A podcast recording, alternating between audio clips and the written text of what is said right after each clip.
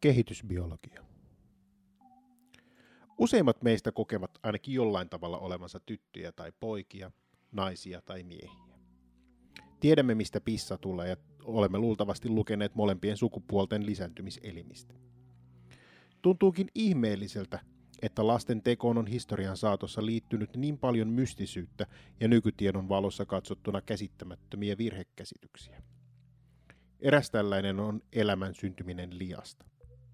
Kompostoituvien perunankuorien pinnalla saatamme havaita toukkia, joista kehittyy kärpäsiä. Kuitenkin vasta 1500-luvulla ymmärrettiin, että toukat kehittyvät aikuisten kärpästen kompostiin laskemista munista, tai että kärpäsistä on tyttöjä ja poikia. Samalla tavalla on lähes käsittämätöntä, että äidin kohdun sisällön ajateltiin toimivan ravintolivuoksena isän antamalle siemenelle. Luulisi, että äidin ja isän ominaisuuksien ilmeneminen lapsissa olisi ilmiselvää. Toisaalta on muistettava, että solut ja kromosomit löydettiin vasta 1800-luvun lopulla. Sukusolut tuotetaan vähennysjakautumisella, meijoosilla, periaatteessa samalla tavalla siittiöiden ja munasolujen kohdalla. Jakautuskykyinen kantasolu jakautuu ensin mitoottisesti primaariseksi spermatosyytiksi tai oosyytiksi, jonka perimä kahdentuu ja tiivistyy tunnistettavaksi kromosomeiksi. Tämän jälkeen tapahtuu ensimmäinen meijoottinen jakautuminen, jossa kromosomit vedetään sattumanvaraisesti jompaan kumpaan tytärsoluun. Sekundaariseen spermatosyyttiin tai oosyyttiin. Syntyneissä soluissa on edelleen sisarkromatidit toisissaan kiinni, minkä vuoksi tapahtuu toinen meijoottinen jakautuminen, jossa ne erotetaan toisistaan muodostaen spermatodideja ja ootideja. Siittiöiden ja munasolujen erona on jakautumisen symmetria. Siinä missä siittiöt ovat pienikokoisia soluja, joilla on tarkoituksena ainoastaan siirtää DNAta, on munasolussa oltava riittävästi rakennusaineita usean solun jaon tarpeeseen.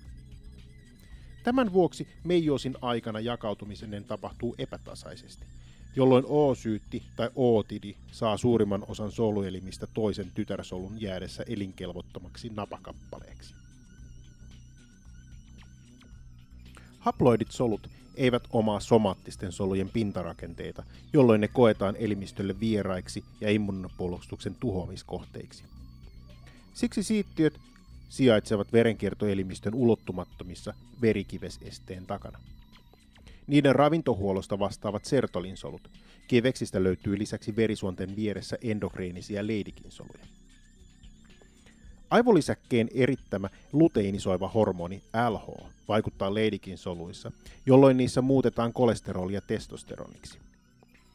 Eritetty testosteroni vaikuttaa hypotalamuksessa ja aivolisäkkeessä illiten LH eritystä.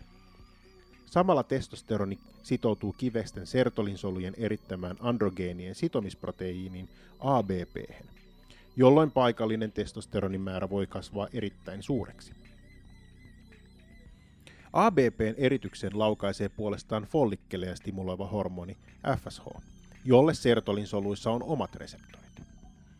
FSH aiheuttaa samalla aktiviinin, inhibiinin ja siittiöiden kehityksen säätelijöiden ja jopa estrogeenin tuotantoa. Näistä inhibiini toimii aivolisäkkeissä FSH-eritystä estäen. Munasoilujen kypsymistä säädellään samalla tavalla kuin siittiöillä.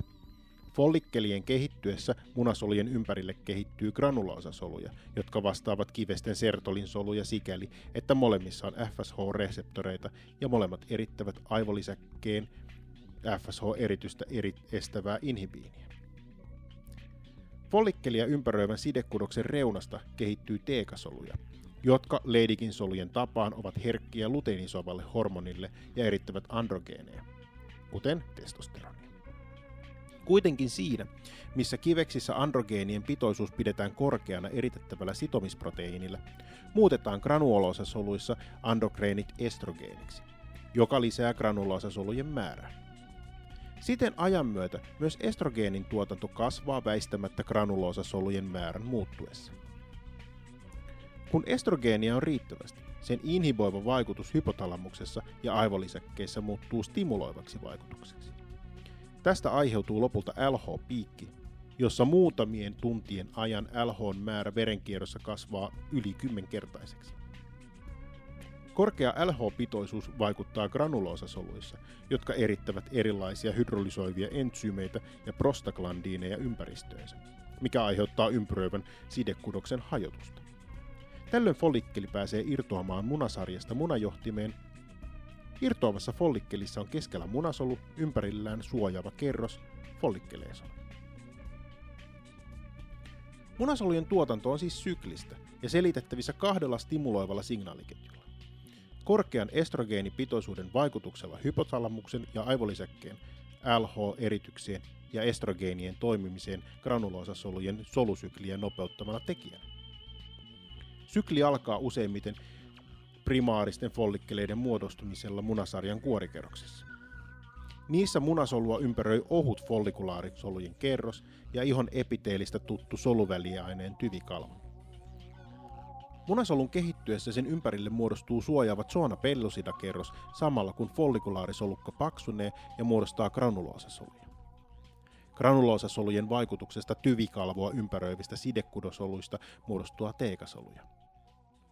Follikkelin kypsyessä granuloosasolujen määrä kasvaa ja niiden väliin jää vesipitoista soluväliainetta, kunnes lopulta kypsessä graafin follikkelissa on suuri ontelo granuloosasolujen keskellä.